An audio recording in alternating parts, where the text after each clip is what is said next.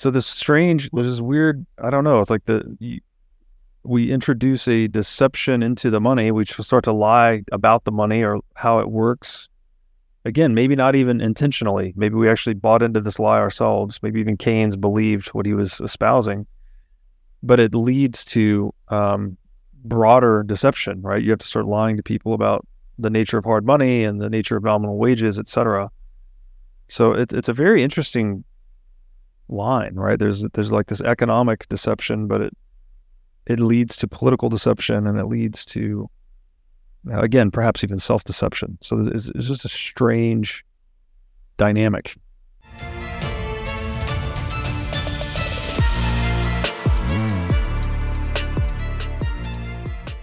Hey, everybody, welcome to the What is Money Show. I am thrilled to have you here joining me on my mission to help shine light on the corruption of money.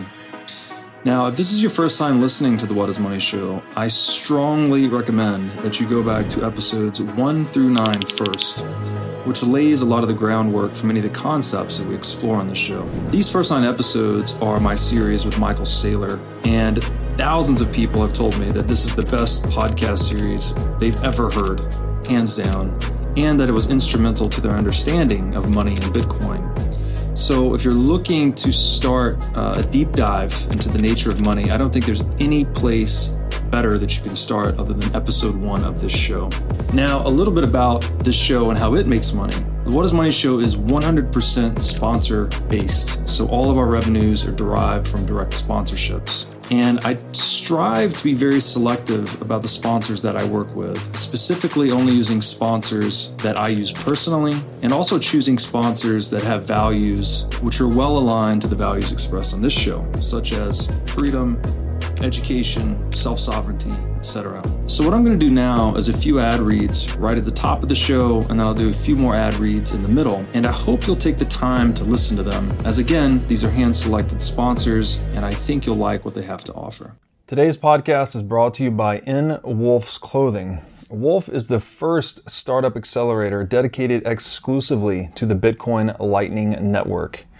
Four times per year, Wolf brings teams from around the world to New York City to work with like minded entrepreneurs, pushing the boundaries of what's possible with Bitcoin and Lightning. The program is designed to help early stage companies achieve product market fit, develop their brand, secure early stage funding, and grow businesses that help fuel the global adoption of Bitcoin. So go to wolfnyc.com to learn more about the program or apply. Again, that's Wolf NYC, W O L F N Y C dot com. I recently had a debate. I met this guy. He's 29 and he has an aerospace engineering degree and works in the aerospace industry. He was so smart. You know, when you, I don't know if you have this, but like when I move through the world, not like at my Bitcoin life, which is mostly solitary. And then I moved through Meatspace and I try drop hints in almost every conversation about how I feel about the economic system and about Bitcoin, but I don't I don't steer the conversation there. I just drop hints when it's when it's relevant and if they pick up on it, then I'm excited and we can go from there. I just have to say something about this real quick. I Yeah. When you first get into Bitcoin, I think you you have your light bulb moment or your epiphany or your orange pill, whatever you want to call it. And I think a lot of people feel this impulse to want to share it, right? Like tell everyone, "Oh my god." Uh. And then over time, you kind of realize that most people are not ready for the Bitcoin message. You know, mm-hmm. everyone gets it at the price they deserve, or you got to do the proof of work to understand it. Whatever you want to say about it, you can't just rattle off a trope and then like incept the idea of Bitcoin into someone's mind. So for me and many others have, have shared similar experiences. Over time, you kind of back off, right? You stop trying to evangelize to those that may not be ready to listen. But what I've gotten into the habit of doing is just rattling off things. Like someone will say, "Oh, the prices of the price of steak has gone up so much in the past three years," and I'll just drop this little nugget and just let it hang, let it linger without explaining it. I'll say something like, "Oh, well, that's what happens when you essentially counterfeit trillions of dollars. And they just look at me funny. I find that to be very entertaining and hopefully just planting little seeds as I go, kind of like Johnny Appleseed with Bitcoin. Anyways, I just want I- to say that. Please continue. I, I do exactly the same. I I was on a Spaces a couple months ago, and it was like um, Spaces of people who had just discovered Bitcoin. That was like the theme of it. Mhm. And one person was asking, "How do you exp- how do you sell Bitcoin to your friends?" And I and I I would recall A- Andreas was has been asked that same question, and he said, "You don't. Mhm. You just don't." I think when people like sense that you're selling, they just turn off. Yes. Everyone likes to buy into things, but they don't like to be sold to. yeah. If you if you're hearing this and you are recent, if you're got a head full of steam and you're really excited about Bitcoin, you it's not your responsibility to convince your friends and loved ones. You don't have to get them onto the ark. It's it's not going to help. That you don't have to sell them on it. You can talk about it. I'm not saying I'm not trying to embargo discussion. Yeah. But you don't have to sell anybody. It's just not necessary. There's also So when I met this sorry, go ahead. All right, let me say No, I one was last thing before you continue. Uh, there's also this element of striking when the iron is hot, like when Bitcoin's in a bull market, or when someone's getting censored in their bank or whatever. Like they're dealing with pain in the legacy financial system. I think those are like these windows of opportunity to sort of insert more of the Bitcoin message.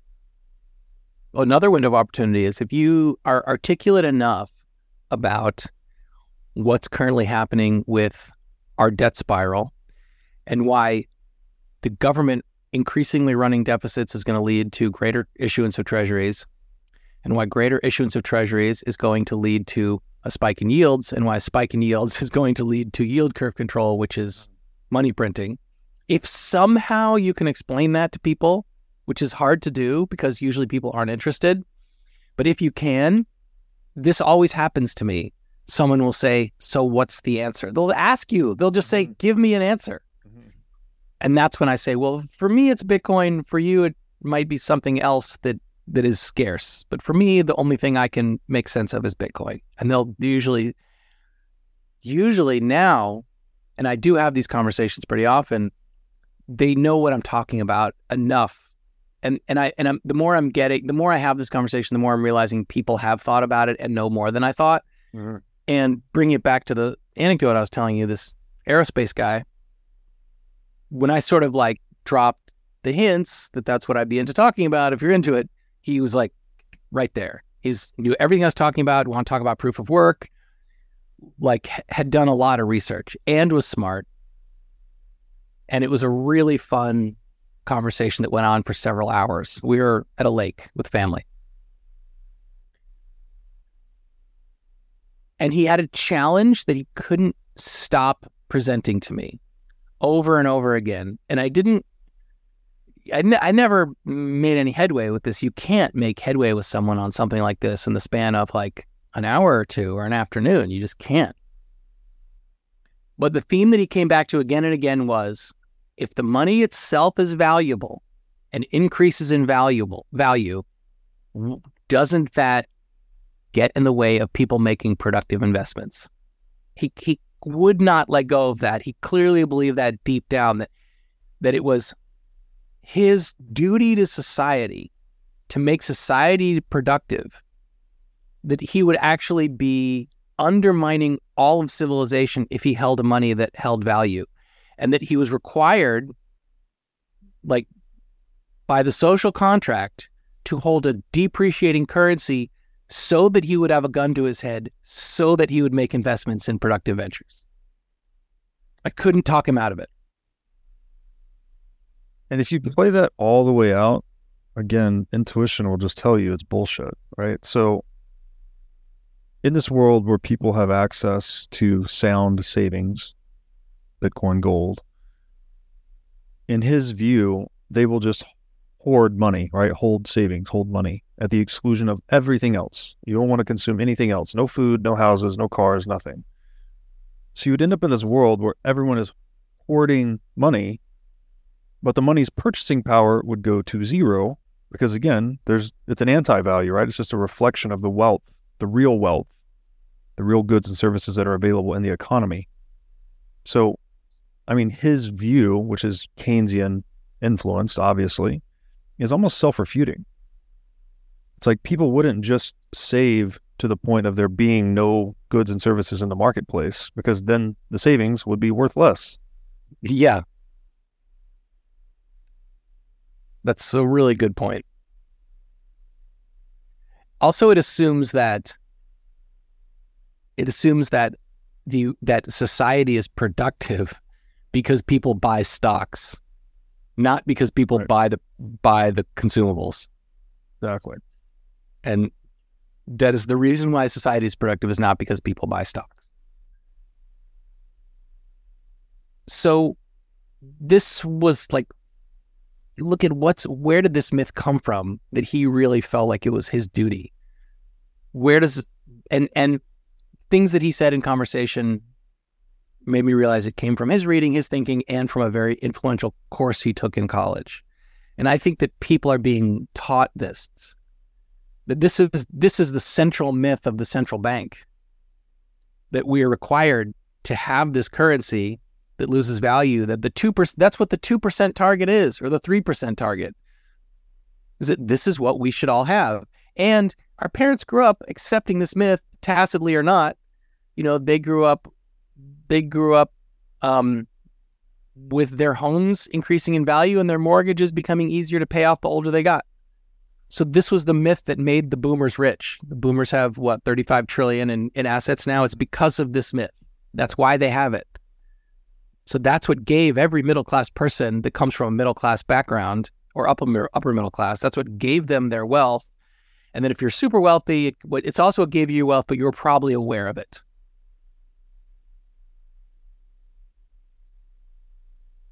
Um, initially, I had seven myths for this second half, and it, it- the outline was going to get way out of hand, and I forgot to take the extra ones out of this. I I, I wanted to recap them here. I, just for fun, I'm going to tell you what was on the menu that I took off because it, we can't handle it. So again, because this was probably like 40 minutes ago, the the Britain's return to gold at 486 caused the death of the gold standard. Two, that laissez-faire capitalism was to blame for the Great Depression. Three, that a gold shortage caused the depression. Four, that German war reparations caused their hyperinflation. That well, actually, we might address that one later. I think I did. I did address that one. That I hear that in conversation a lot. Well, you right? Oh, that's why the Ger- the you know I hear that as like a simple way people sum up what happened in Germany in the twenties. Well, they had to pay the war debt, and then that's why their currency hyperinflated. That's not like necessarily a myth. Well, it is. It's a myth, but it's like the way a semi-educated person can talk about the hyperinflation and then also by default that's why Hitler came to power.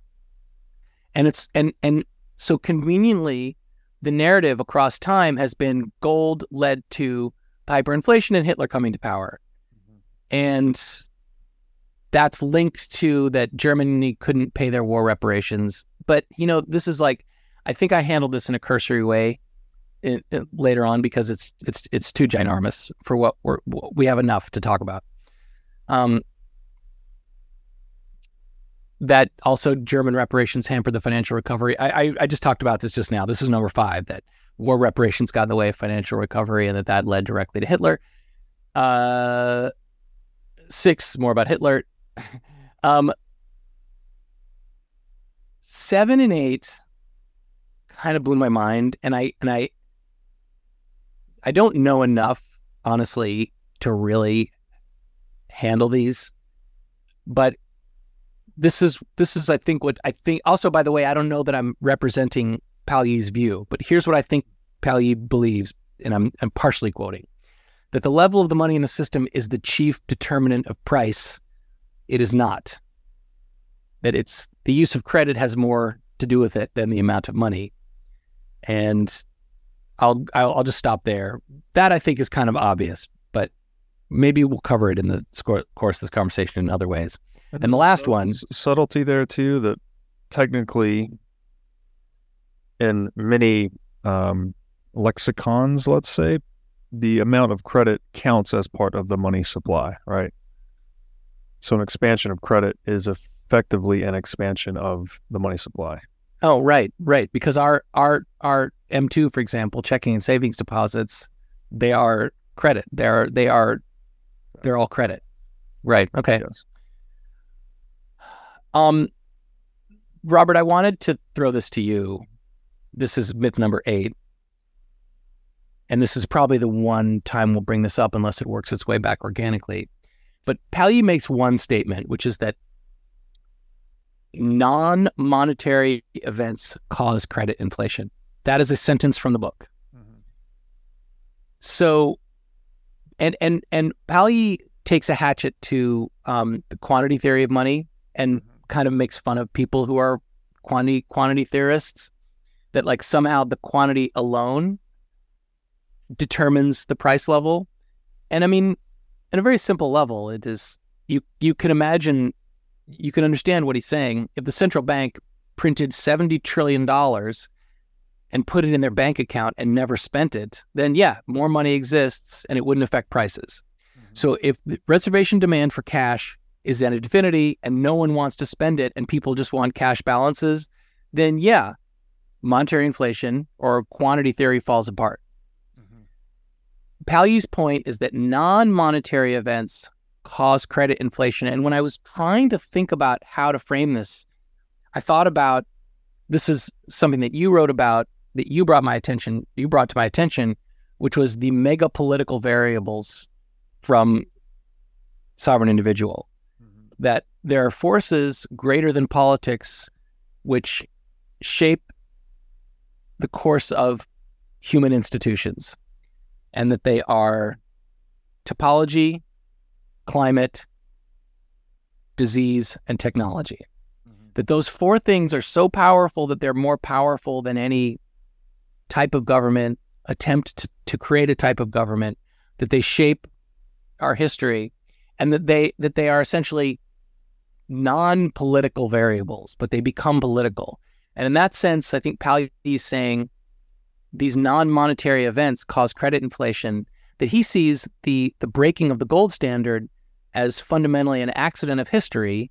That this world war came about right at the time of the Second Industrial Revolution, and war became a a, a capital-intensive process that led to inflation of the money supply. It was like an accident outside of the monetary system. So I just wanted you to ruminate on that. Yeah, I mean, my view would be so in general, prices are determined by supply and demand, right? How much is available, and then how much demand is registered on what is available. And by definition, anything that has a price is scarce, right? There is more demand for the thing than there is supply of the thing. Hence the reason people are bidding for it in a competitive marketplace and giving rise to a price. Mm-hmm. And so, if you're saying that supply and demand are non-monetary events, which I would, yeah, they are, right? You don't, you could have demand and supply of things absent any monetary system. Mm-hmm. I would agree. Um, but obviously, when you inject new monetary units, you're redenominating the expression of that price in monetary terms. So you have more, presumably more dollars chasing the same amount of goods, right? So the price can change due to monetary events. Um, but that doesn't mean beneath that is the reality of supply and demand. So I, I guess I agree, but then monetary events can also cause credit inflation right because if you're if you're for instance if you're debasing the currency you're incentivizing people to borrow the stronger dollars and pay back the weaker dollars over time so there's this incentive to accumulate debt in a fiat paradigm that does not exist in a sound money paradigm Well, you know, you you and I were talking about this before 2020. And so you and I see what happened during COVID as an acceleration of forces already at play. Mhm. I think if you're the average person, you see COVID as when this all happened, when it, everything was fine, and then COVID happened, and then suddenly the the amount of money in the in the economy went went way up. Yeah. And I think there's also validity to that view. You know, there all the money being printed was essentially going into these inflation sinks, which were bonds, sovereign, you know, sovereign debt, the savings in sovereign debt was soaking up all the inflation. Yeah. And then the non-monetary event of COVID came along and forced all that new money into the supply and demand curve. So I would say it may be a a, a, um, a corollary to his statement about non-monetary events causing credit inflation is that um, non-monetary event, but but you can't have an inflation without a corresponding monetary event. Like it may be brought about by a non-monetary event, but monetary events are required preceding or afterwards. Yes, in the current paradigm, I would say. But like if we're on a Bitcoin standard, probably not as much, if at all, would you have this monetary. Uh, you could still have credit expansion on the Bitcoin standard, right? As we've talked about. You know, Well, it's like it's it's so simple. I mean, it's it it's it's so simple. The the government on a Bitcoin standard, if you have a responsible central bank or a responsible government that understands how Bitcoin works, then they will have a a BRA, a Bitcoin revaluation account. Hmm. They'll have excess Bitcoin in savings. Hmm. And that excess Bitcoin in savings will give them leeway to step in in a crisis. They can revalue their account. As long as there are savings or excess, then you can be a lender of last resort to a point, not to infinity. So, any institution that has a positive reserve over and above their expenses will be able to function as a net creditor when people need it. And all they need for that is for Bitcoin to increase in value. They buy it at the market price, then productivity increases, society gets wealthier, the value of Bitcoin increases at, say, 3%. And if they can manage to run a deficit for 27 years, then they've doubled their savings because that's the doubling time for 3%. And now they're they've, they're 110% funded and they can step in in a crisis. So, like, that to me is a pretty simple answer to how you can still have a lender of last resort. big question for me Um, would be whether or not they would actually do that, though, because that is not it, when you're actually functioning in that environment, in a full reserve environment, let's say, as a lender of last resort, you're not. It's going to be much harder to generate profits for your shareholders as a central bank. Right? You're you're actually then doing the opposite, right? You might be incurring losses for your shareholders on behalf of society or the population to step in as the lender of last resort. Um, not to say that it's impossible; you could still make good loans and and be a, a lender of last resort, but in the fractional reserve paradigm, it's like, oh yeah, just print the money and dole it out because there's you're not incurring loss, right? You're actually generating seigniorage revenues, and there's the new money you're creating. You don't bear the cost of that. The actually the borrowers ultimately bear the cost of that. So I don't know how much of an incentive there would be internal to the central bank to function as a lender of last resort in a sound money paradigm. That's an open question for me. Yeah, I also don't think that there's yield to be offered in a sound money paradigm. I mean, in a- sound on a Bitcoin standard, there is no all yield is zero sum. Yeah. So if you're getting yield from somewhere, it must be taken from someone else. Right. The only slight exception to that is fees, is transaction fees, Yeah. which still adhere to that rule, but that is the closest thing to a yield which will exist. But minus that, yield is zero sum, and so you hmm. can't you can't gain unless someone else loses, and that makes the offering of yield a lot harder. Unless society gets wealthier and you have savings.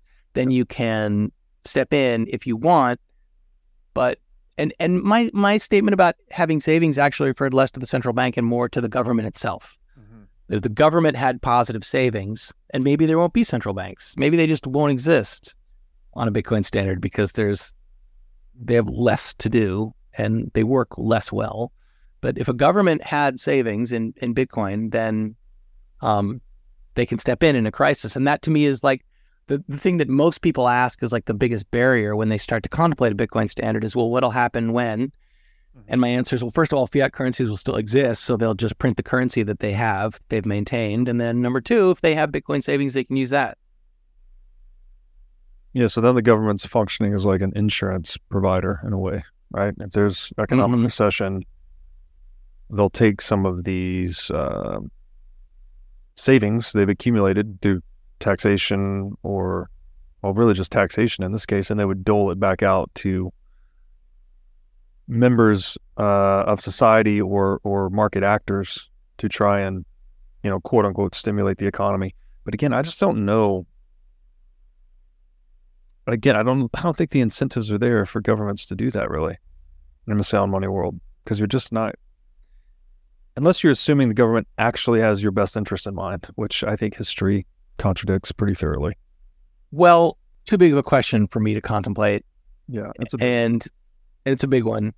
But if a government is functioning as a basically on a client services model, Mhm. which is which is essentially part of the sovereign individual argument, then um I mean you look at how Saylor Saylor talks about his savings, the way he looked at he had when he started his whole Bitcoin journey, I think he had 500 billion in cash.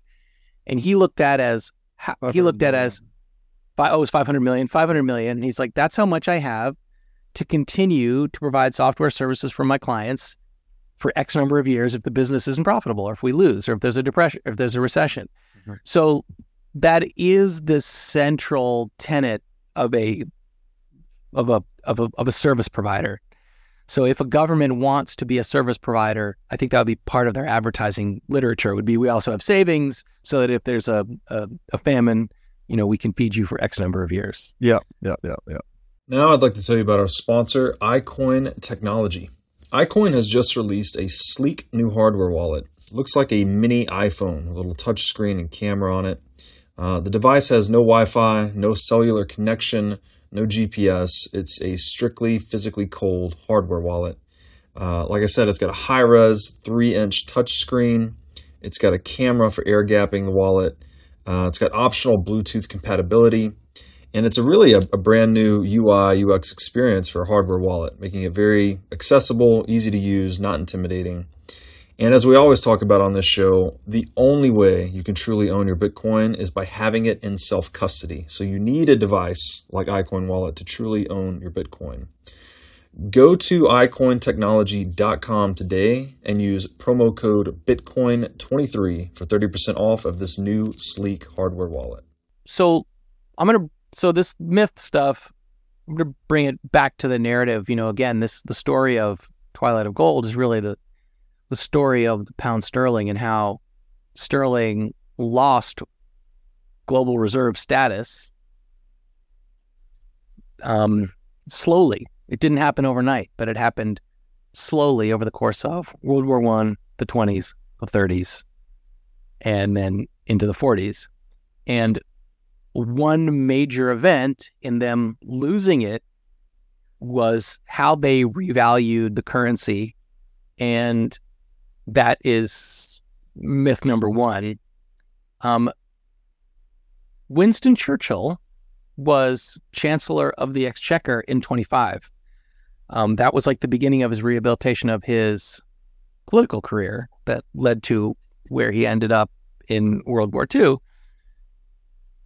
But he was, was sort of wandering in the political wilderness, trying to rehabilitate his career, and then he got appointed um, as Chancellor of the Exchequer by his one of his mentors, which is a big appointment. And um, Montagu Norman, who we've talked about him before in the series, but he was the head of the English central bank, and he very much wanted the, to return to a gold standard, wanted England to return to a gold standard. And one of the most publicly effective people against the gold standard was John Maynard Keynes, who did not think they should return to gold. But Montagu Norman and Benjamin Strong were for it. Strong was the president of the the New York Fed, of the um, um, the our central bank of the United States, so this is just to we've already talked about a little bit, but to set the stage, um, the British pound had been trading free floating after World War World War One, and they had actually England actually paid the price for World War One and entered deflation to try to get their currency back up. They were like one of the few nations that actually did the responsible thing. And it wasn't like necessarily out of a sense of um, altruism. England really did need their currency to retain its prior value. And that's because um, I'm going to go through, I always want to skip to the end, but I kind of have to go through my notes to sort of tell the story. Um, by the way, listen to chapter 12 of Lords of Finance, and you'll hear Norman and um, Strong in their correspondence talking about how they have this desire, this personal desire to reinstate the gold standard. And you get the sense that it comes from their own personal desire to control prices.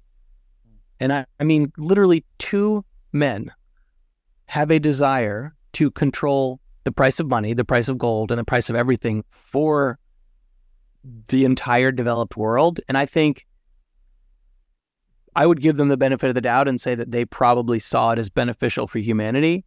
Mm-hmm. But if you pull away from it, what I see is two single humans desiring to affect the price of everything for everyone and you just you you can't see that as anything but self-serving because they're the ones who would have the power to do it. They aren't arguing for someone else to have the power. They're arguing and scheming for themselves to do it. In fact, it was so important for Strong that he lined up. He got a two hundred million dollar line of credit from the New York Fed, and then he got two hundred million from J.P. Morgan, maybe three hundred million. Anyways, he sent Norman came to New York, and he sent Norman back to England saying, look, we have you 500 million of extra credit in case England needs it. Use it in your back pocket. But I'm going to put a, a proviso on this loan.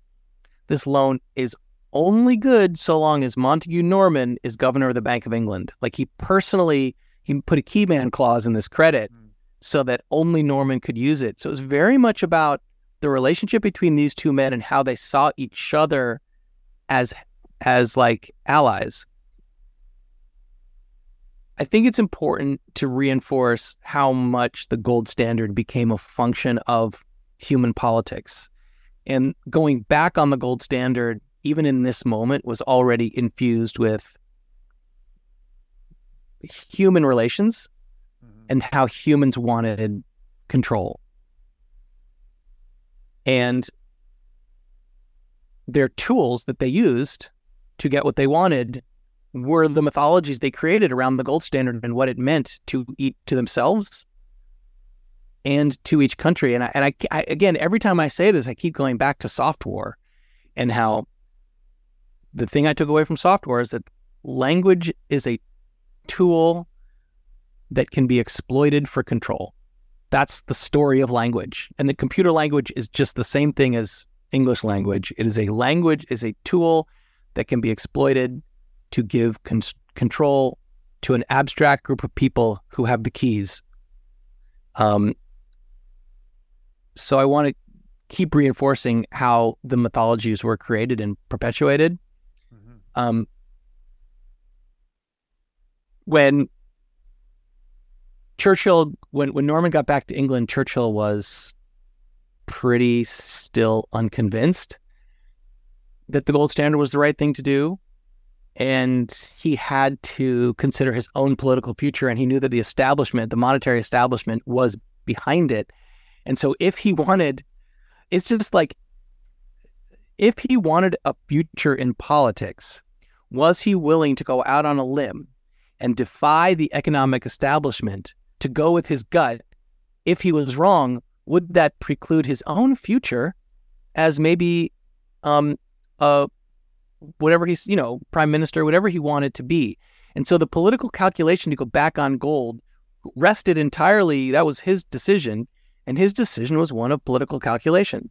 Again, he was looking at his own, he was looking, he was taking a look back at his own past mythology should he make a different decision and decided that he didn't know quite enough about this to go against orthodoxy and so even though he had he had an instinct against it he went back on gold and and it, and again and it wasn't just his own political expediency but England like I said England did deflate their economy after the war. And by 1925, prices were about cut in half, and the pound was was was becoming more and more value, more valuable. It was at its low. It was trading at like three dollars and twenty cents, and then it was up to four thirty. But they still had about 1.2 million unemployed, and that was a, above 10 percent, which is a pretty high number. So, the prudent orthodox approach, England de- de- increasing the value of their currency and trying to cut their deficits. And you know, Churchill gave a, a, big speech the day that they announced they're going back on gold, and talked about how they had a surplus in the budget. They were all very proud of that. And just by contrast, you had France, which had the highest ratio of casualties in World War One of any country, like ratio to population, the highest ratio of casualties after after Serbia. Serbia was the highest; they were the second. They had been invaded. Their infrastructure was deployed, was destroyed. France, they inflated their currency to get out of their problem. They took the easy way, and it also cheapened their exports. And yeah, their government, the French government, was on the verge of bankruptcy, but their economy was doing well in nominal terms, and their unemployment was really low. And so this gets back to what we talked about in like episodes like two of the series, which is that there's a game theory against once someone introduces money printing, game theory works against anyone who tries to do the responsible thing. Mm-hmm. Because by comparison, your com- if your competitors are printing money, they're going to be reaping the benefits of it in the short term. And if you're not, it's going to become a political liability for you. So, after all the self inflicted pain that England went through to restore the pound to the pre war level of 46, it was still stuck at this like barrier of 10%, couldn't get up that last 10 to 20%. It was still trading at like 440. And they were trying to depress prices even further, just that last 10%. And the debate then, and and this brings us to today, is what's that last bit of unemployment that we require to bring the currency back into line with where we think it should be? To, again, today the debate is should inflation be 2% or 3%? Even though it's a different framing where they're talking about, where the central bank is talking about their inflation target, they are talking about the value of the currency and they're talking about how much pain or or unemployment they need to engineer in order to bring the currency back. And this is exactly the same argument they were having. So while it seems like a really abstract, arcane, was it 486 or 440, it was no less abstract to them than is two or five or three percent the proper inflation target for the central bank now. And again, they're trying to create an artificial peg, just like we're trying to create one of these all these numbers are pegged to 2% or 3% and if you go back to Gromen's law all pegs break.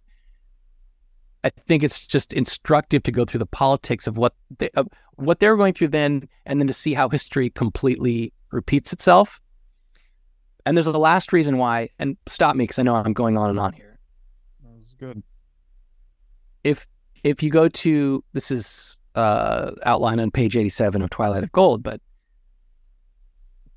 from 1854 to 1914, Britain had a favorable balance of trade in total. However, from 1854 to 1914, the balance of merchandise trade was negative, which means that their imbalance was made up for by income from non merchandise industries like shipping, warehousing, insurance, and banking. And so England's success as an uh, their, their economic viability and in a, especially in a hard money regime, was totally dependent on Lo- London's position as the international center of finance. And so restoring the value of sterling was critical after the war to Britain surviving as an economic powerhouse. And again, put this in the context of essentially myth making.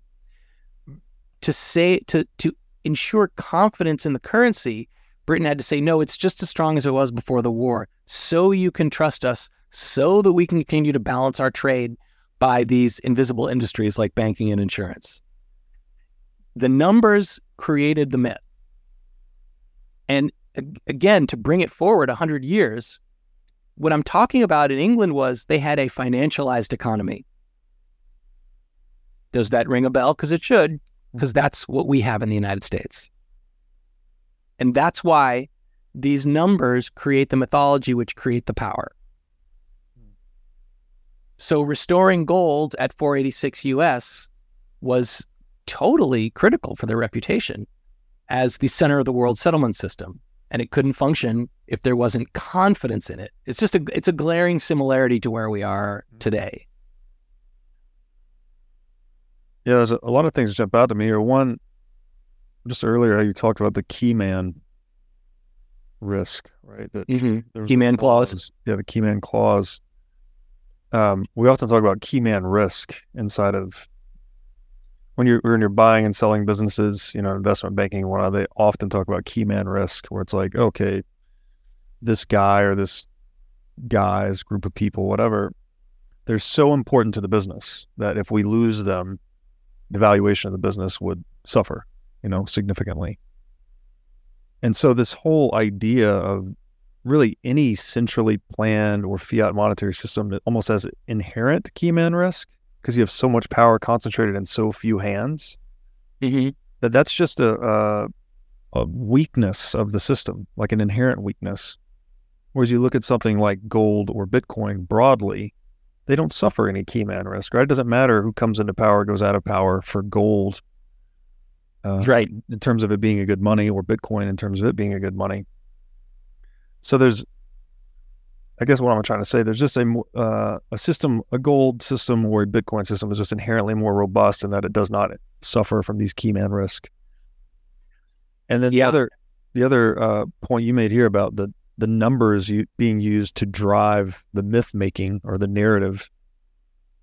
I had a um, a mentor that I worked with for a while when I was doing CFO work, and he had this phrase that he who controls the model controls the narrative. So, like whoever's presenting, wow, at a board meeting, let's say the numbers, we like to think that numbers are very objective and they don't lie, but you can selectively present different aspects and different numbers to support any narrative, right? So there's always this subjectivity that comes with the comes through the presenter, let's say, that they can emphasize and de-emphasize different aspects of the business um, based on what numbers and models they they choose to present. Well, it's like you know this brings us this this is what CPI is. Mm-hmm. You know, CPI is a narrative, and we're going through all kinds of crazy maneuvers as a society and as an economy around this CPI model. And I'm not. I actually don't believe there's no there's no value in CPI. There is value, some value in it, but I think there's a massive tug of war in what CPI means. And when you're in a world where 4.86 is success and 4.4 is failure, mm-hmm. and I mean that literally, then you're in a world where CPI might give you some some really valuable broad information, but the battle is being fought over 2.5 versus 2.7. You know, these small being able to claim victory over these small changes in a number really really true truly do give he who holds the model. What what what did you say? He who controls the model controls the narrative. Yeah, we're. This is why I think this story of the repricing of the British currency is like the perfect analogy. As if we need an analogy. Like it's so plain today, we don't need analogies, but it is a good analogy. We're talking about the gold standard. To that point, too, CPI is a narrative, right? Yeah. The narrative itself is also tweaked, right? The the 1980s calculation of CPI does not equal the 1990s, does not equal today's. Right. So that right. that metric is always being changed or rigged, re-rigged to suit uh, support of whatever the the narrative is. Or I guess that model, sorry, I should say, is being re-rigged to support the narrative. And on the flip side of that, unemployment too, right? They're trying to manage CPI uh, within the the boundaries of a, of a target unemployment rate. That's a narrative too, or that's a model, right? Because unemployment has all this wiggle room, right? yes. when like if they've been out of the labor force for six months, are they still part of unemployment, or are they out of the not? Are they shifted out of that metric into the, um, you know, outside the labor force or not seeking a job, whatever the term they use? So there's all this arbitrariness, I guess, inside these numbers that are represented to be objective, right? Like CPI is a subjective number, unemployment is a subjective number, but that obfuscates the truth that those metrics themselves are changing over time to suit the narrative that's being pushed. And the narrative, by the way, in case anyone who's listening doesn't know this, we should orient people on what the narrative what the what the narrative is right now. And this is something that I actually myself forget. And when someone reminded me of it, and I was really grateful, and I want to pass it along. The narrative that that Powell is trying to create now is, you know, people ask Powell, you know, like at, press conference, they'll say, "So you're trying to bring down prices?" And he'll stop a reporter and say, "I'm not trying to bring down prices. I'm trying to slow the rate of change." And what that means is, in order for the central bank to be successful, prices must continue going up from here mm-hmm. at a rate of two or three percent a year. He is not. No one's trying to bring prices down. This is the new price level, and they should continue to go up from here. They just want he wants them to go up less fast. So if anyone has it in the back of their mind that the central bank is trying to bring prices down from here, they're not. Correct, because that would crack the debt structure that fiat creates, right? You need you need to erode debt burdens, real debt burdens over time. If you had actual price deflation, that would make the debt burden crushing. That would be global catastrophe. Exactly. And that is what's so impossible about what the central bank is set out to do. If you were to say that, like, here's what the central bank is trying to do, and there's a reasonable possibility of success, that would be one thing. Mm-hmm. But I don't think there's a reasonable possibility of success in the long run. It's just short term after short term benefit. I think Bitcoin is built towards a long term reasonable possibility of success and a long term reasonable possibility, not guaranteed, of being able to function independent of the state. Yeah. And those two things are enough for me. Yeah, it's like putting more and more duct tape on the house of cards. You're just trying to kick the can down the road as much as you can, but ultimately the debt load becomes so large as it is today. What are we, 350% global debt to GDP?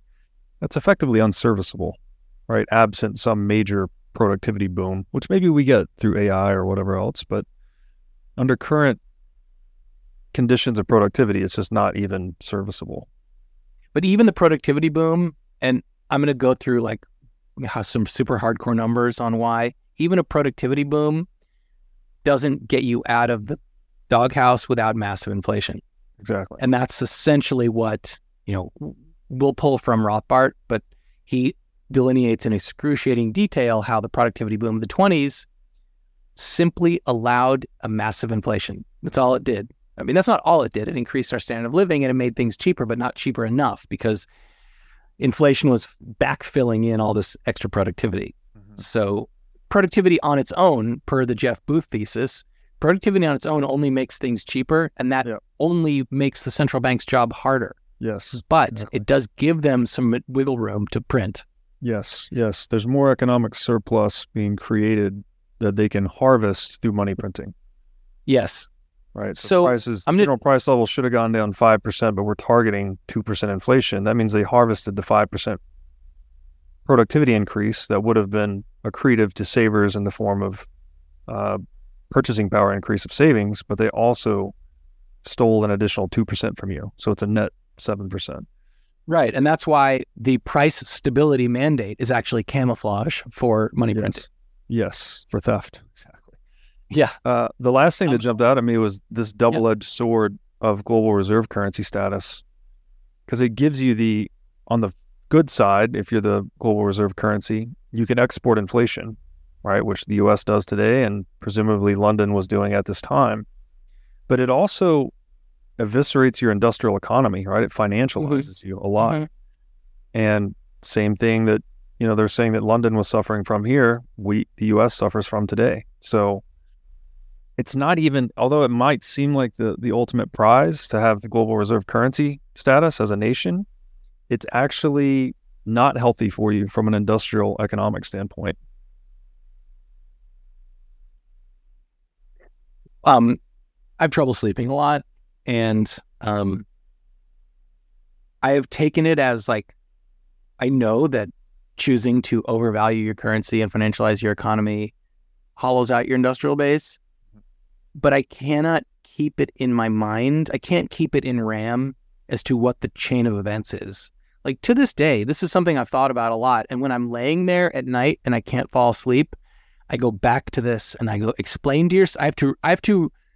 It's like I've. It's like I'm in Memento and I have to mm-hmm. refigure out something I already knew. Mm-hmm. And I lay there and I will have to recalculate why does financializing your economy hollow out your industrial base and send jobs overseas. I just have to like go through it again and again. And even I can't. I'm not going to do it now because it like takes me 10 minutes and it also puts me to sleep.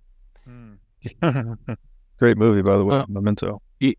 Um, so I'm going to jump. I'm at the bottom of seven now, and and I want to point out something really curious that I wasn't really able to work out. But like, so I spend months reading about restabilizing the British currency at 4.86 dollars so that they could go on the gold standard, and nowhere in the literature. And I mean, there's books, there's articles. I've got the free JSTOR subscription, so I can read all the JSTOR articles no one talks about the price of pounds in gold. I thought that was so. I'm. I'm. I, I have no answer to this. I mean, I have a speculation, but like, I had to calculate for myself what the British price of gold was because no one mentions it. They only talk about the British price of dollars, and that is so weird to me that it wasn't being expressed that way at the time, or or was it being expressed that way at the time? But now since it's 100 years later and the accumulated literature i mean i'm reading stuff that was written in the 40s and 50s where are they talking about price of the pound in dollars and to me it is just evidence of the fact that the world had already shifted what its denominator was and that the dollar had already won that's my guess and that they were that was an expression of it Isn't that weird? Yeah, I would. Well, so there's a book called Gold Wars by Ferdinand Lips, Mhm. and he makes pretty strong arguments that there were a lot of, I don't like, campaigns, psyops, propaganda waged against gold during this time. Right, actually, across this time for many decades.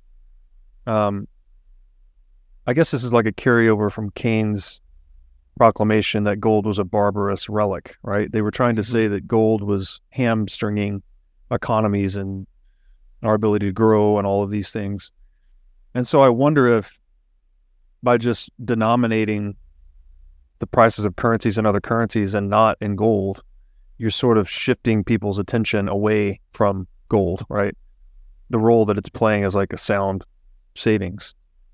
Um, and it reminds me to that line, that very important line from the book Propaganda that you can't tell people what to think, but you can tell people what to think about.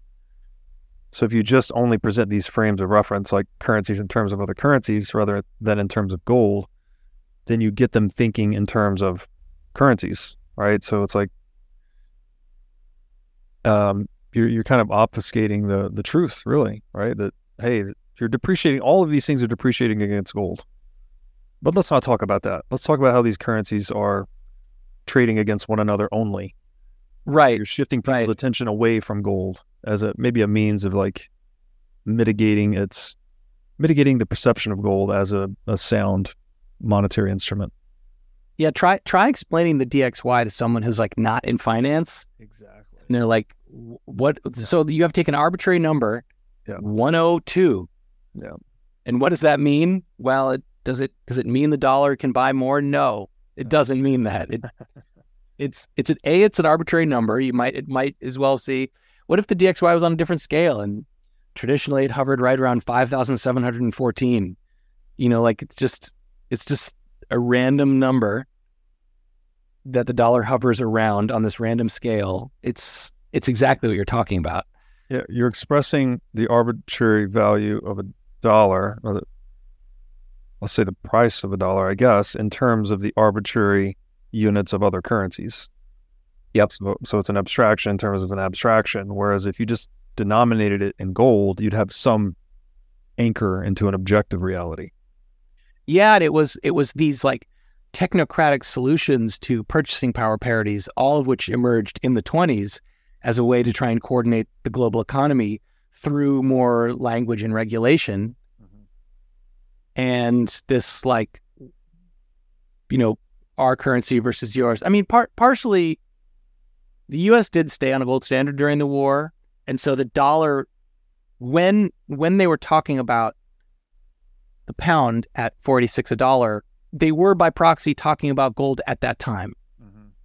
Gold still was at $20.67 an ounce. And so that might be partially a reason. And But again, I would argue the U.S. was on a partial gold standard, right? Because this is post 1933 Executive Order 6102. So private ownership and trade in gold was largely interfered with, to say the least. well, I'm talking about in 25. Oh, in 25, sorry. Yes, correct. Still on a gold standard at that time. Um, and in 17, this is just a figure. In 17, the U.S. ratio of gold to um, Fed note and deposit liabilities is 84%. So, like, we were highly solvent at that point in time. Yeah. We were the ones to compete with in terms of monetary confidence. Now I'd like to tell you about our sponsor, Wasabi Wallet. With Wasabi Wallet, you can receive, send, and store Bitcoin privately. In Wasabi Wallet, your transaction history and wallet balance are completely hidden. Wasabi Wallet is easy to use, all of its privacy features are built in by default, and it works with any amount of Bitcoin. Wasabi users can make CoinJoin transactions together with BTC Pay server users or Trezor Suite users. For BTC Pay server users, they can make payments directly inside of a CoinJoin. And for Trezor Suite users, you can make CoinJoins directly on a hardware wallet. These features result in fee savings and security improvements for both sets of users. So go to wasabiwallet.io today to download the state of the art Bitcoin privacy wallet. Um, anyway, here we are at myth number one. Um, and I'll just read from the book. Um, Palyi says During the Great Depression and ever since, a myth took hold of the economist's imagination. The Act of 1925, returning to gold at the pre war value, achieved the status of a deus, deus ex machina that not only kept as many as 1.2 million British unemployed throughout the rest of the 1920s, but somehow brought about the subsequent downfall of the gold standard. In the hearings of the Macmillan Committee in 1931, a union leader, Ernest Bevin, blamed the return to parity for the general strike of 1926. Reginald McKenna argued that it forced that it forced Bitcoin into a five-year-long deflation of the money supply. Forced In reality, pardon? Britain into a five year. You said Bitcoin. Oh, I see a B and I just say Bitcoin. Uh, thank you. Yeah.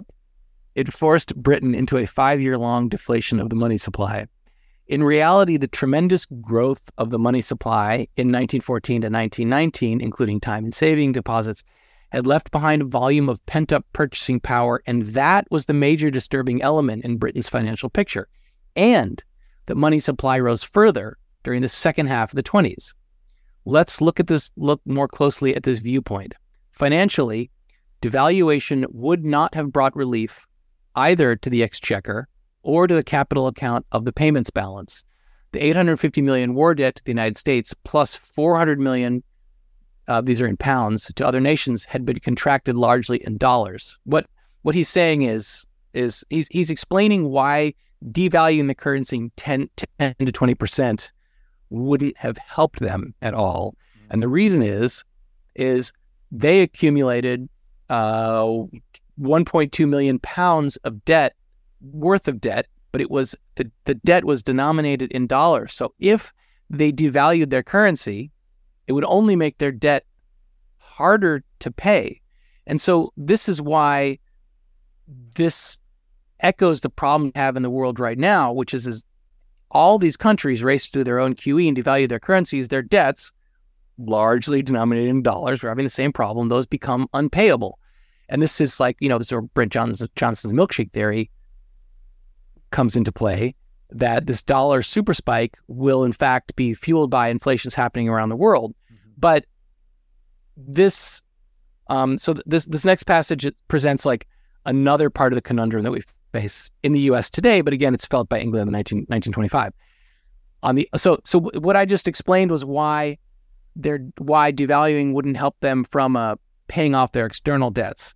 But now there's an there's an internal portion to this. On the other hand, by sterling devaluation, a lightning burden of the 1.825 million British credits to allied countries. I said it was 1.2 million to the US. This is to all all allied countries in total is 1.8 million pounds. By sterling devaluation, lightening the burden of the 1.825 million British credits to allied countries would have relieved the debtors. So these are credits that Britain Britain borrowed from the United States, but they loaned to other people. So if they devalue their currency, they have trouble paying their debts back. And if they devalue their currency, then people paying them back have get off easy. Yep. So it it didn't help them on either side. Um. Uh, okay, so I that's a paragraph where I explain exactly what I just said, and now he moves on to their internal debt, which is the England debt that England owed itself. The net dead weight of the enormous internal debt would in no way have been lightened by a sterling devaluation unless it had led to a fresh inflation of wages and prices. The internal debt had skyrocketed from 650 million pounds early in 1914 to 6,587 million, 6.5 billion, With 10x at the end of 1923, a tenfold increase exactly. The annual servicing cost alone amounted to almost 50% of the total budgetary revenues. So here we are at this, they're using Pal, maybe that's where I get it. Palyi's using the the uh, interest cost in the numerator, income in the denominator, and they were at fifty percent, aka where we were in eighty five and where I think we're headed now. Yep. If prices and wages had risen as a result of a devaluation, thus lightening the internal debt burden, which it would for us, this would have been offset by increases in production costs, which in turn would have negated any beneficial impact on the devaluation of unemployment in the export industries, as Britain's refusal to return to the old parity would surely not have enhanced, enhanced the international marketability of British bonds. So, to recap, he's saying that let's say it did make their debt to themselves payable just like ours, they wouldn't make their they would make things more expensive for them and re- they would make all of their input costs their their production industrial input costs would go up in real terms which wouldn't make their products any more profitable. And lastly the damage it would do to the reputation of the british currency and the british debt would also hurt their ability to to supplement their negative merchandise balance of trade so, all in all, the idea that they had an option to devalue their currency and to continue their position in the world is, I think it's successfully busted, busted that idea. But you think about what's the value of this myth and who stood to gain from the idea that returning to gold at 486 dollars pounds to dollar was was responsible for the financial calamities to come, and there there were. I'm going to read even more from the book, and this is a this is a by the way this is a super long chapter, and this is one of the rare chapters in a book that's at times hard to follow because there's so many numbers and figures. This is like the one place where he really a he gets emotional and uses an exclamation point like that. Pallian using an exclamation point is basically like him sobbing openly on the page, and he talks about people and their feelings and their politics. It's one of the rare places where the writing becomes um, uh, emotional. It's not like it's Thoreau all of a sudden, but it's something different. And so I'm gonna. I, I had planned to read this. I'm gonna read it. If I get bored or if it seems dumb, I'll stop. This is page 101, and the section is called Social Justice versus Gold. Anything you want to say before I launch into this?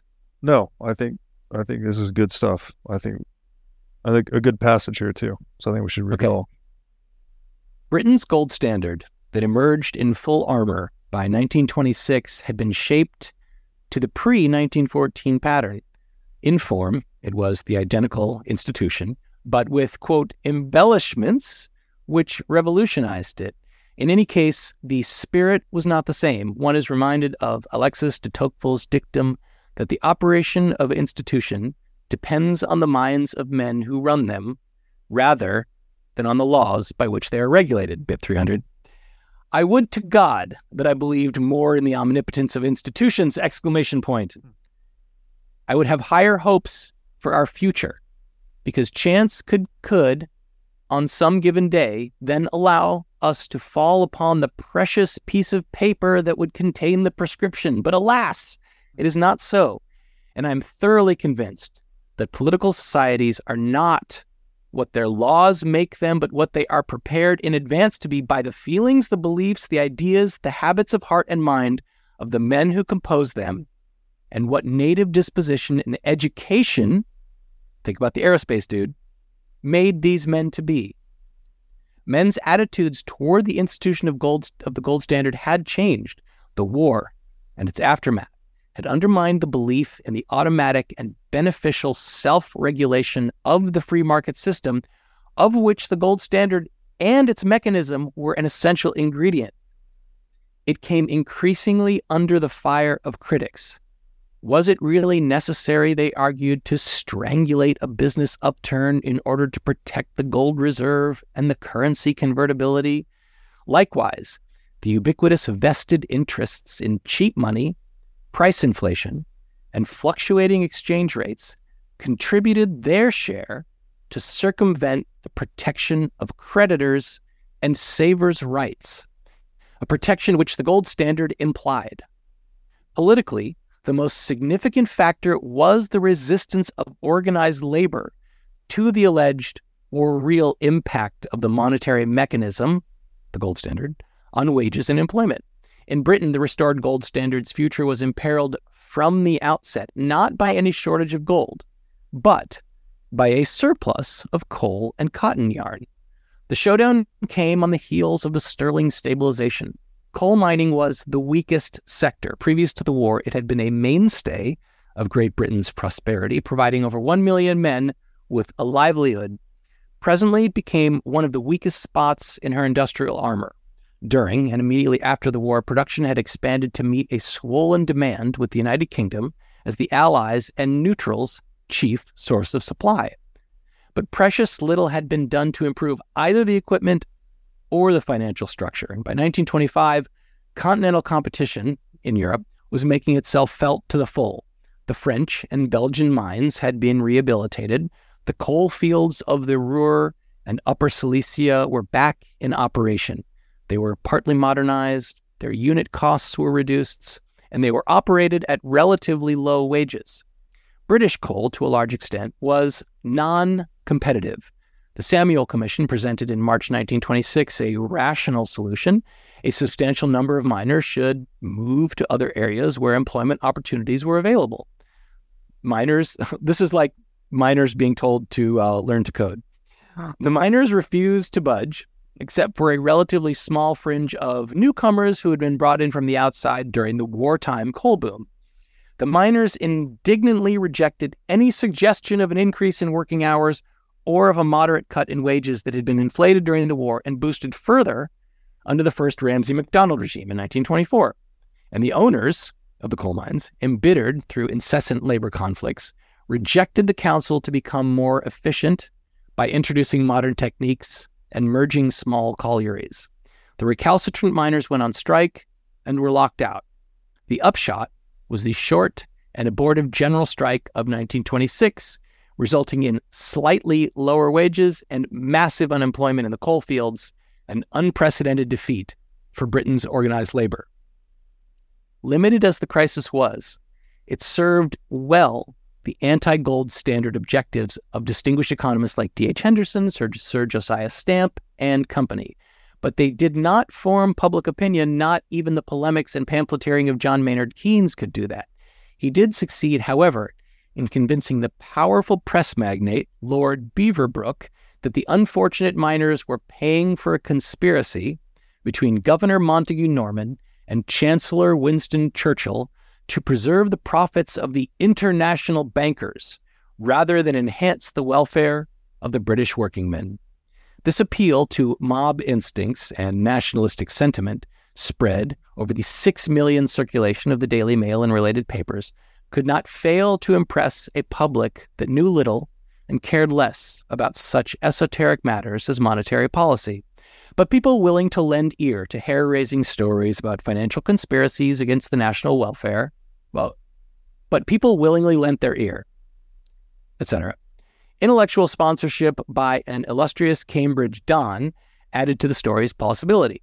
Quote, hard money had become identified as, as unemployment persisted with high interest rates and a modernized version of economic tyranny. The heat was on the politicians, and they in turn put pressure on the Bank of England, weakening in effect its defensive posture on the foreign exchange markets. It was almost a foregone conclusion, although not perceived until years later, that if sterling should come under fire in a crisis, the psychological defenses against mass sentiments might well prove insufficient to withstand the public onslaught. And the crisis did come, and too soon. Montagu Norman, the architect of the return to gold, although aware, sorry, what what just there, it's very verbose, but what he's talking about here is this narrative spread through the press weakened the mythology of the gold standard. And he talks about if sterling should come under fire in a crisis, the psychological defenses against mass sentiments might well prove insufficient to withstand political onslaught. He's essentially talking about there could be a run on the bank. Or that there isn't enough popular belief in the myth of the value of convertibility to withstand people putting pressure on their congressmen or whatever they're called in England to undo the gold standard, which they ended up doing. Anyways, the crisis did come and too soon. Montagu Norman, the architect of the return to gold, although aware of the difficulties and pains of adjustment, had presupposed a 20 year or similar period of reasonable peace and prosperity. The assumption was shared by many experts of the mid 1920s, including Benjamin Strong, who enthusiastically supported the British governor's philosophy and Sterling's return to gold. Why indeed should British industry, one can read between the lines of Norman's diary, not be able and willing either to improve the old apparatus or, wherever improvement might pre- be useless, scrap it and turn to radically new lines?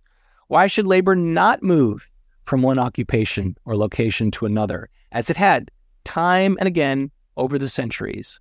Why would the mechanism of the gold standard be less effective in the future than it had been in the past, enforcing whatever correction was necessary in order to bring the balance of payments into equilibrium and keep it there?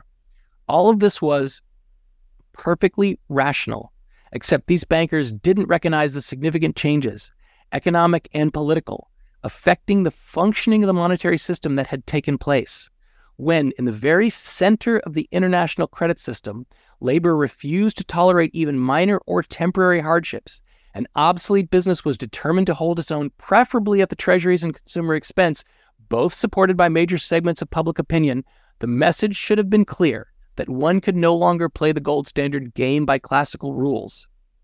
The welfare state's determination to bypass the, automatis- the aut- automatism resulted in making the gold standard nearly unworkable. In the century before 1914, the gold standard survived and flourished because it had never been exposed such, to such chronic strains as now appeared in the interwar era. The men, I'm going to take a drink of water one second.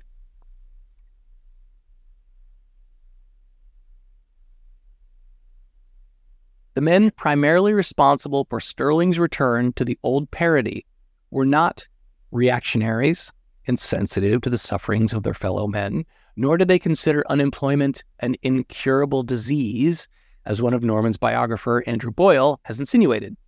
They believed in progress and saw competition as its driving force, and not in preserving frozen vested interests by fiscal tinkering, aka subsidies, or by cheap money at home and foreign exchange dumping abroad. Uh, everyone's brains should be burning with, like, oh my God, is he talking about present day? Okay, going back to the passage. Thinking in terms of sustainable wealth creation, they rejected policies. This is the, the bankers. He's talking about the bankers who wanted the gold standard. Thinking in terms of sustainable wealth creation, they rejected policies of a beggar your neighbor kind. Imbued with the outlook of 19th century economic liber- liberalism, their attention was focused on people's real income and not nominal wages. Brought up in the spirit of classical, ideals free enterprise and individual responsibility, they were deeply suspicious of the direction in which the managed money advocates were driving, consciously or otherwise. Keynes, by contrast, had a clear vision of the political realities of the rising power of labor and of its mentality in a time of falling prices he stated his position in the aggressive and in aggressive and ambiguous terms in the Tribunus Populi in, in, in the paper. Quote, this is Keynes. On the grounds of social justice, no case can be made for reducing wages of the miners. They are victims of the economic juggernaut. They represent in the flesh the fundamental adjustments engineered by the Treasury and the Bank of England to satisfy the impatience of the city fathers to bridge the moderate gap between $440 and $4.86. They and others to follow are preaching the moderate that moderate sacrifices are still necessary to ensure the stability of the gold standard. And Palyi continues after this. The slogan social justice has often served to disguise totalitarians from Moscow to Buenos Aires. It was used in the 1920s for many purposes, legitimate or otherwise, but outside France, scarcely, is, if ever, in favor of widows and orphans living on fixed pensions. Keynes never explained the meaning of this emotion laden term. It comprised the policy objectives he had adopted, especially stable nominal wage rates. At the time, it had served well to create the impression that any reduction of nominal wage rates, even after they had spurted ahead of productivity, as in 1924, would force workers into a miserable condition. It is interesting in this context to note the judgment of a true social reformer, a woman of great scholarship and perspicacity, who is not motivated either by shallow sentimentality or political opportunism. Writes Beatrice Webb, there must be a scarcity of political, political constructive minds if J.M. Keynes seems such a treasure. I think his love marriage with the fascinating little Russian dancer has awakened his emotional sympathies with pov- poverty and suffering. But he is contemptuous of common men, especially when gathered in herds. What Keynes might achieve is a big scheme of social engineering. He might even be called in to carry it out, but as an expert and not as a representative. Beatrice Webb, the passionate socialist, was equally critical of others who, like Keynes at the time, implied or asserted that the prevention of unemployment was an easy and rapid task instead of being a difficult and slow business involving many complicated transactions and far more control over capitalist enterprise than anyone has yet worked out. Keynes had his own approach. It must be assumed that he was familiar with the unhealthy conditions prevailing in certain branches of British industry and probably aware of the fact that rectifications, however painful, were unavoidable. If he failed to mention them, it was for his own reasons. Temperamentally, exuberant and self reliant, he was a man of action, immediate action, with an extraordinary flair for voicing the common man's inarticulate longings and for the showmanship of paradox. Undeterred by classical, classical tradition, traditions, which emphasized real wealth as against monetary concepts, he turned to the monetary, aka credit machinery, as being the natural lever to revamp the economic process with a minimum of resistance and complication. It was the one lever with the aid of which he thought the painful industrial readjustments could be avoided. I'm not done. The Norman Keynes controversy should not be overdramatized, yet they were the chief protagonists in the conflict of the two schools of thought, the most distinguished representative of one side and the other. Norman stayed in the background, preferably hidden behind the high walls of Old Lady Threadneedle Street, whereas Keynes stood in the glare of maximum publicity. There was much written about this colorful intellectual struggle, but one essential point seems to have been overlooked their community of interest. Both understood from the outset, better than most of their contemporaries did, that the war had deprived Britain of her basic strength, her strong position as the international merchant and banker. The question was, what role should Britain play from now on? Keynes's idea was that the United Kingdom must must withdraw into itself, as it were, and try to make a good living by intensified and managed domestic expansion without any major adjustments, which might imply capital losses and unemployment, which is, by the way, it's what Trump ran on. The idea had a strong appeal to the masses. Norman's concept was different. As he saw it, the United Kingdom had been so weakened as to be no longer capable of standing on her own feet.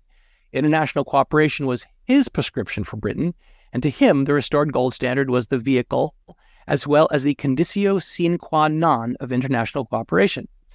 Arguments about the desirable monetary system, however, were only a part of the controversy.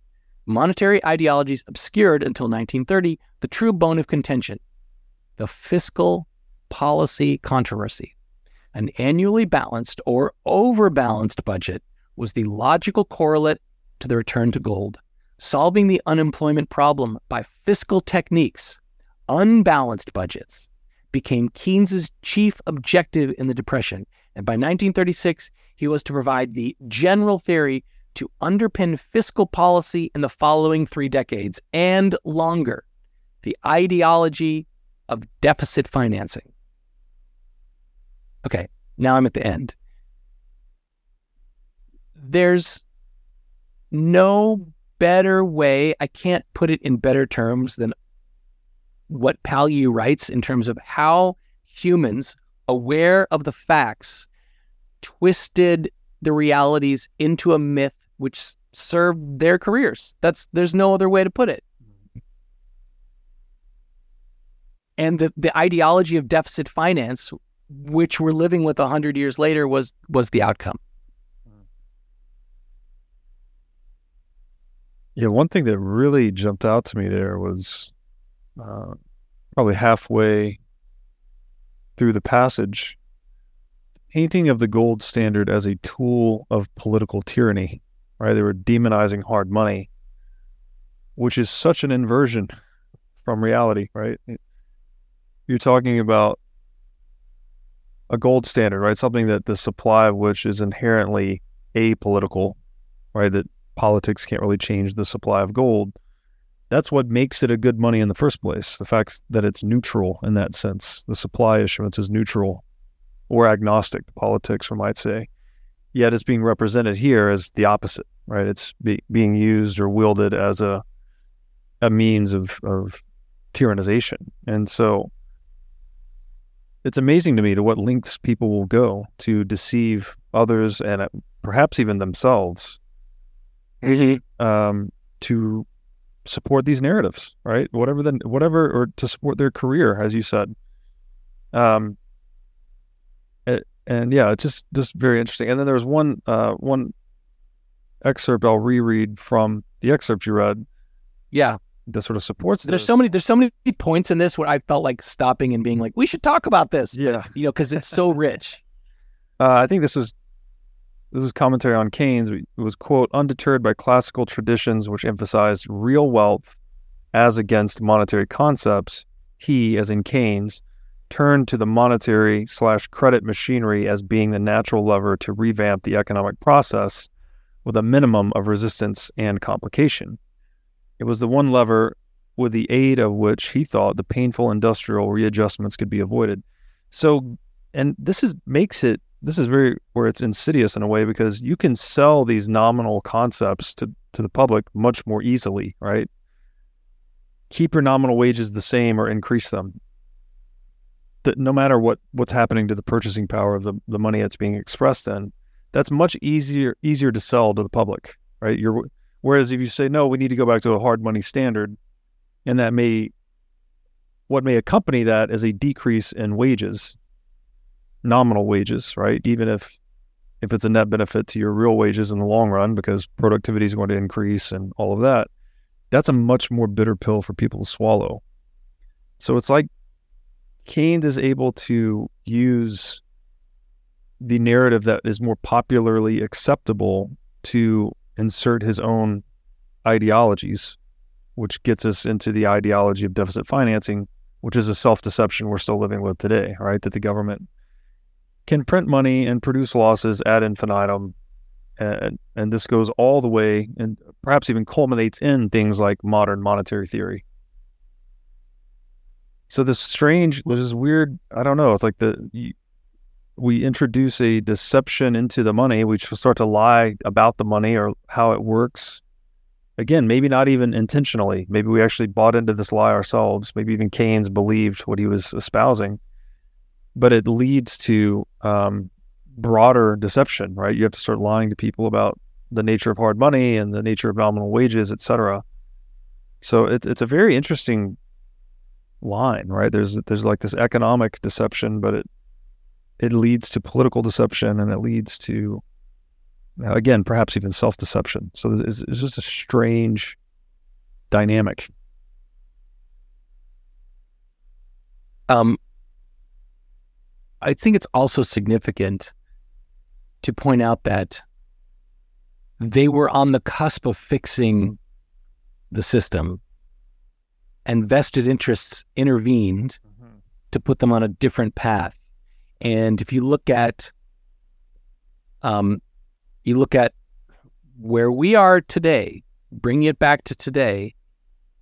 I don't, um, actually, Powell can't fix the system by system by raising rates, um, because raising rates will bankrupt the U.S. government and bankrupting the US government isn't possible. So he's already fucked. But we're at a place where I don't think there's another move he can take. At every point in these inflations, there are people who step in and try to fix it and start making some progress. But progress eventually means someone having to accept uh, lower prices, either for labor or for goods. Right. Right. And that's when, as Palyi says, uh, inflation creates allies of inflation. Exactly. And that's it. So here they were trying to go back on the gold standard, trying to fix, uh, trying to escape the tyranny of credit expansion. Yeah. And like really compelling myth makers stepped in mm-hmm. with a self serving mythology telling miners that you shouldn't accept just because this is again why when you see people arguing over like small differences in numbers, he's saying it was a cabal of British bankers trying to bring the the pound back at 486 and that's why miners don't need to accept a, a, um, a diminution in their pay he's he's creating this twisted narrative I mean, look, it's not. It's it's even like he probably knew he could get that published. Just yeah. just the urge to get published is enough yeah. to make you write something that's publishable. So that's yeah. probably why he wrote it because he knew it was clickbait. knew that people would, would read it, and here we are. It worked. And it just speaks to this whole thing. Like we keep talking about numerator, denominator, but people are just easily deceived by nominal values, right? If, yes. Yes. And I, that's a really sticky problem because how are you going to get? It's not like this is obvious or, or not. It doesn't require some critical thinking, right? You get to to see through nominal values to real values takes a, a little bit of proof of work, I guess you would say, to kind of sit with it and mull it over. And that's not things that require proof of work in that way aren't typically widely saleable from a an ideological standpoint. It's much easier to just say, you know, forget what my opponent's saying. You deserve wages that are, you know, flat or increasing versus decreasing. Yeah. Yeah. If you tell someone, look, your your wages are going to get cut in half, but bread bread is going to get cut in three quarters. Right. So you're actually wealthier in real terms. They're going to be like, Complicated already. what the fuck are you talking about? Yeah. Exactly. I also love that Beatrice Webb, this like uh, social justice authority, basically implies um, implies that Keynes is like fucking someone and he's trying to impress her. the, like, wh- what's this reference to this ballerina? That Yeah. and like, hey, you know, I totally buy that. He he's trying to impress a lady and he's writing something that is going to get published. I mean, Yeah. how much GDP has the world lost just because of BJ's? There's a number out there. We don't know what it is. That is so funny. um, well, on that very funny note, I think that's a great place to put a button on it for the day, and a point Right, of uh, a point of ponder. How much global GDP has the world lost due to BJ's? Maybe BJ's are the greatest enemy of global GDP. Uh, Lester, man, yeah. this is awesome. Um, I'm really glad we're getting back into this. It looks like we made it about halfway, maybe not quite, Yeah. maybe a third of the way. Third of the way. Yeah. Let's see. What, what page is this? Oh, yeah, about a third. We're still but- flying. Yeah, about a third of the way. So, um, yeah, let's do this again soon. I, I want to keep up our momentum. Okay. Um, You're going out of town. You're traveling to. well, I'm I'm doing some traveling, but I will be available, and I will make Okay. myself available for this because I, I really enjoy these conversations. Um, here's what I here's what I predict. Yeah. My wife and two children have a cold, which means I'll get it next week. oh, okay. That's always the path. So we'll So- target two or three weeks from now. Yeah, but if I don't get it, I'll know I'll know in the next week. If I don't get it, then I can I can record sooner. Got so I'll Um, um, Where, real quick, where can people find you on the internet? Um, I am on Twitter. I am at programmable TX. Um, and uh, that's pretty much it. I'm on Nostr as well. You'll see my Nostr. Um, I'm programmable TX on Nostr as well. Um, those are my only. That's the only. That's that's it. That's all. That's all where I. I mean, I'm on Medium as well, but I, I haven't. I think I'm gonna try and write this whole everything we've done as a long form series of articles. But the answer to your question was simple, and I made it longer. I'm at programmable TX on Twitter. Perfect. Okay. Uh, I will be in touch and we will do this right. soon. Okay, all right, man. Thank you.